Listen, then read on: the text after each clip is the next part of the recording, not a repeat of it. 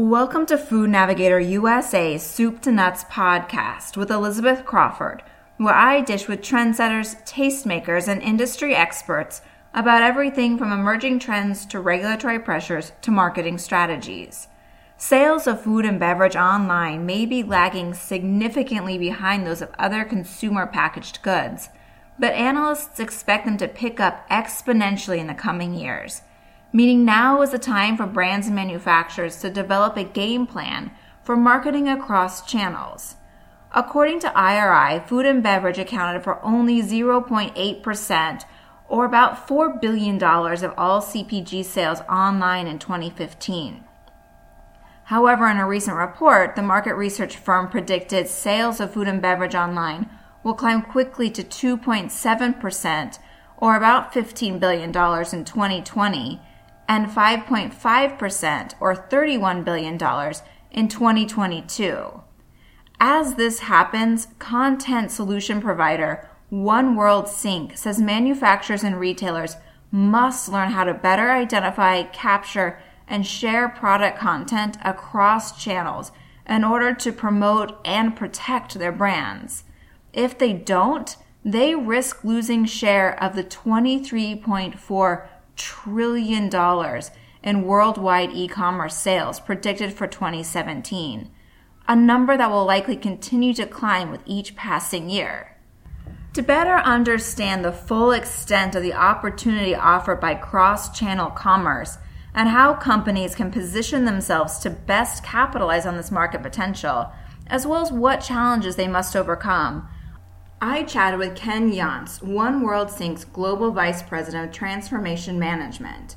Based on a survey of 400 manufacturers and retailers that One World Sync commissioned and recently published, Ken painted a pretty grim picture of companies' preparedness, or complete lack thereof, to capitalize on the opportunities e commerce and a global channel marketing offer. The best way to describe the, the current state of the landscape is evolving. It uh, it is you know certainly high on everybody's uh, radar. People are aware of it. Uh, there there there are at various stages of engagement with e-commerce, but a lot of discussion still around you know the right strategy. Unfortunately, Ken said many of these initial efforts are falling flat, and, and possibly because manufacturers and retailers do not understand fully that the ability to buy products to, uh, online is no longer a choice that is simply nice for consumers to have. It's one they expect. And, bringing the online experience together and, and uh, with the overall customer experience for uh, the brick and mortars.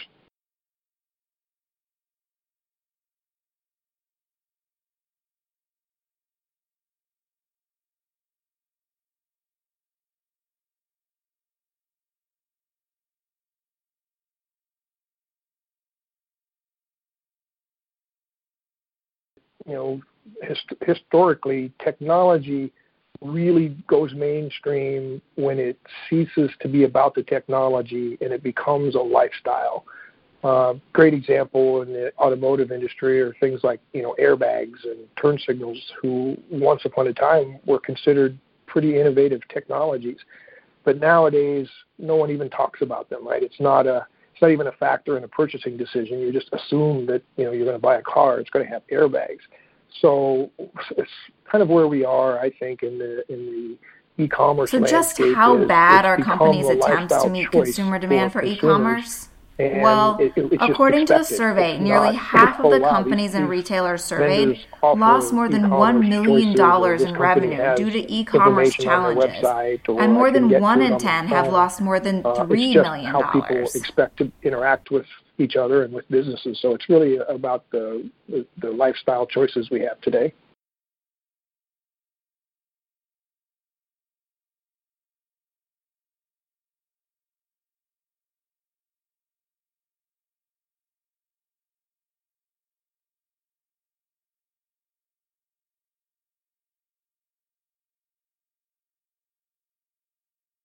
And so what we found for key problems was that uh, first and foremost there's a knowledge gap that exists and, and sort of a lack of clarity on vision for a lot of companies in this space. And, and as we alluded to earlier, it's it's very much an evolving piece of the puzzle.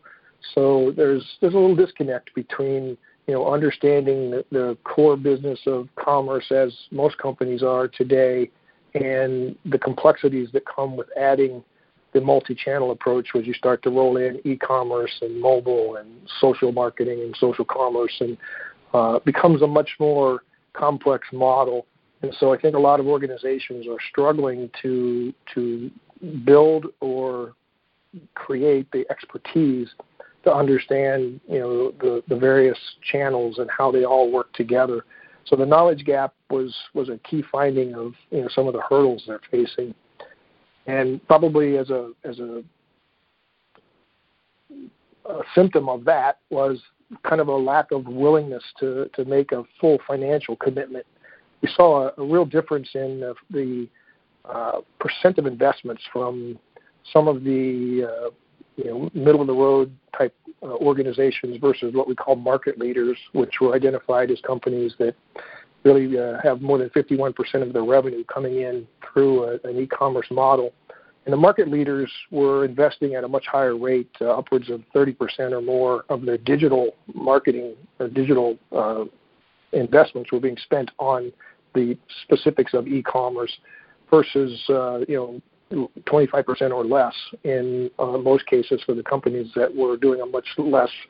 So the the change is you know you have to, to take the leap of faith. You have to, to have the vision, see the, the potential, and be willing to invest your money to build on the infrastructure and things needed for the, the e-commerce if you expect to, to really be a leader in that.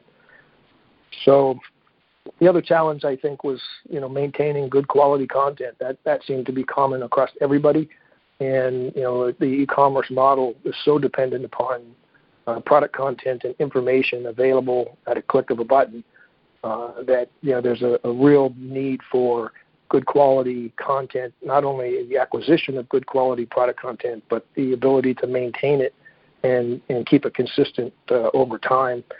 And we saw a gap there between the market leaders and, and the rest of them that was pretty considerable uh, in the terms that the market leaders were using third-party product content. The other major challenge that survey that revealed were significant gaps um, in basic to, infrastructure, to including the inability of 51% of retailers to support and, mobile so commerce, and 80% are unable to manage business, product information across channels. This means the omni-channel marketing for many players is nothing more than a pipe dream at this point. but the survey results well. weren't all bad. Ken explained that there were several lessons learned from market leaders, which manufacturers and retailers can adopt. The first is manufacturers and retailers that are succeeding across channels, including in e commerce, are committed to using a third party content provider.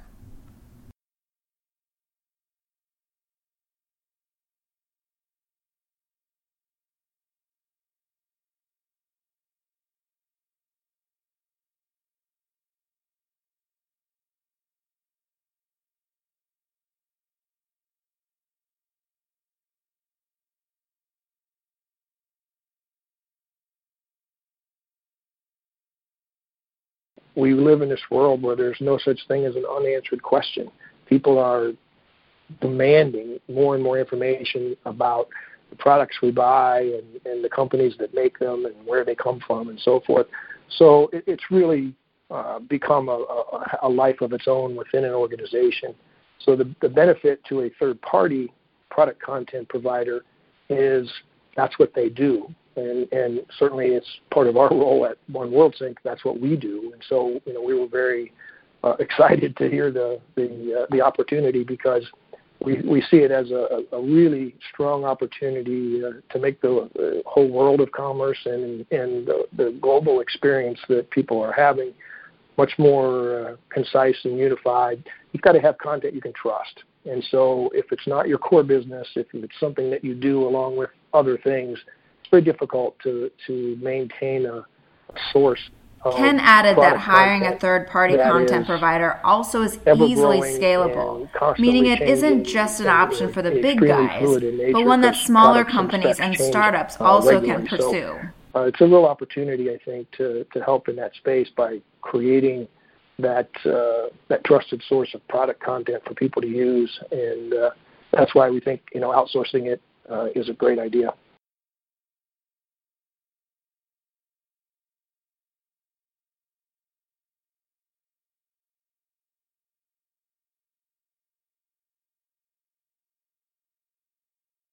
I think it's I think it's very scalable, right? It, it, it, it is you know certainly driven by uh, the amount of content you're looking for and and uh, what your needs are for refreshing it and so forth. But the beauty of the whole you know cloud-based environment is it's very agile, it's very cost-effective. It, it has a, a low total cost of ownership factor. So uh, it, it really not to, not to there are a lot of other factors in, in competing, obviously, but it, it somewhat levels the playing field in that you know a small agile company who's able Ken's to, reference to, there to the uh, cloud brings us to the second lesson learned from market leaders. Embrace content, the cloud. Uh, can compete very well with you know any company of any size.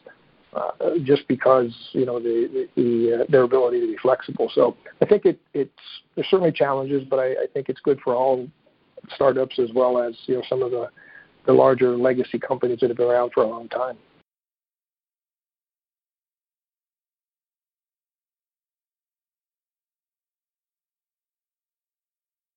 The cloud, you know, it, it's uh, come a long way in recent years. It, it's it certainly uh, shows up in everybody's marketing anymore when you look at, at any of the, the technology companies. But it's it's really just a it's a uh, an environment that brings a very uh, fluid, a very low cost form of uh, total ownership to organizations, and and so we are big believers in the cloud, and and, and think that it it we it, advocates for the ability to react quicker to changes and demands of the market.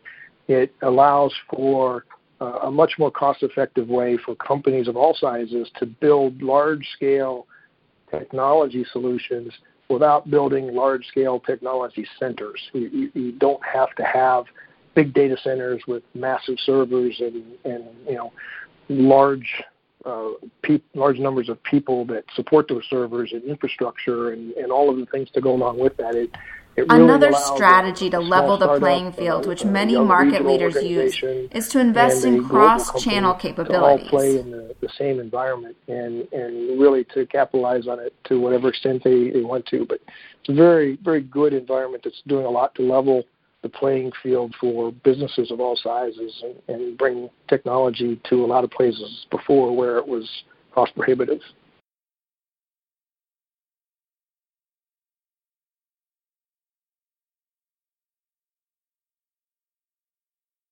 by cross channel, we, we're referencing the ability to, to really control that customer experience uh, through the multiple channels uh, or touch points that you have. So customers today, you know, may interact via, you know, a physical store or a telephone call, but but they're also interacting through your websites or third-party, you know, e-commerce facilities, through social media in some cases, and and so as you look at the, the blending of all of those channels.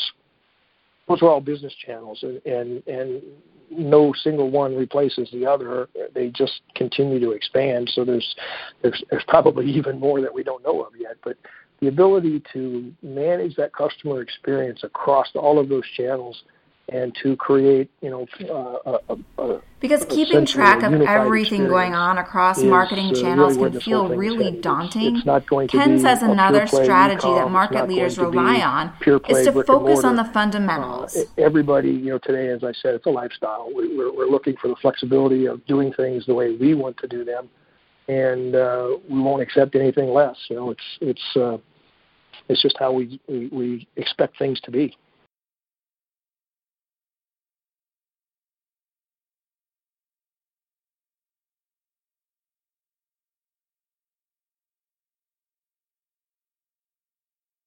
Is another area where we saw really a, a, a strong gap between the middle market and the market leaders because the the uh, leaders and on the merchant side of the survey, the market leaders were really investing upwards of 35% in the in this whole concept of building cross-channel logistic capabilities.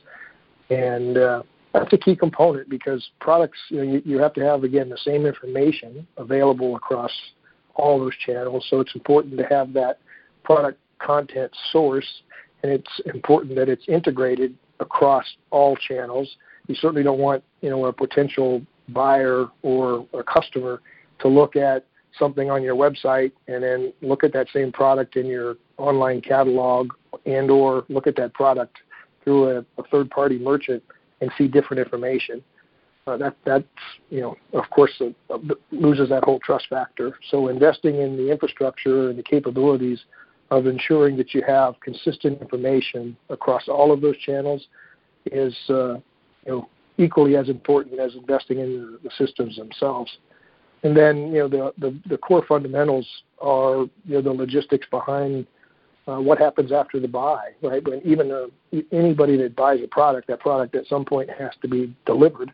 So the logistics behind, you know, we have e-commerce on the front and end. finally, he said to succeed in omnichannel marketing, Manufacturers to, you know, and retailers must support each other in their efforts in to build and maintain e-commerce capabilities. And, and, create an invoice and a billing cycle. So on paper, and, these five strategies may appear to be an easy checklist, you know, but years. Ken emphasizes that developing an omnichannel marketing program is a major undertaking. You just have to deal with them in a, in a little different environment.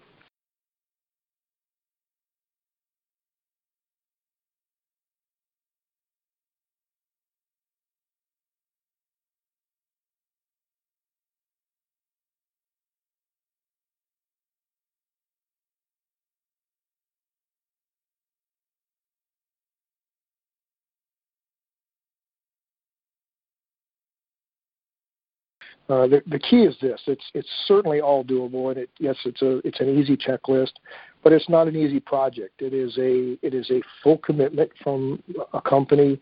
It requires vision and commitment from the executive level all the way down through the organization. So companies have to really embrace this as you know a, a, a portion of their go-to-market strategies, and they really have to have the, the full internal commitment. They have to be willing to, to make the investments and making it successful. And then, you know, looking at existing success stories and, and best practices to say, you know, how do we do it? But more importantly, what do I do first? And and then you know mapping out the process of how they get there because you're not going to you're not going to do it. even though creating an omnichannel marketing strategy is a big commitment.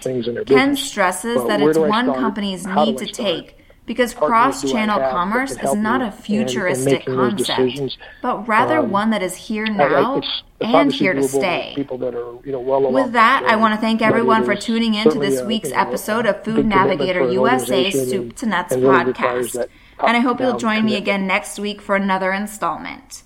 Until then, this is Elizabeth Crawford wishing you a pleasant and profitable week.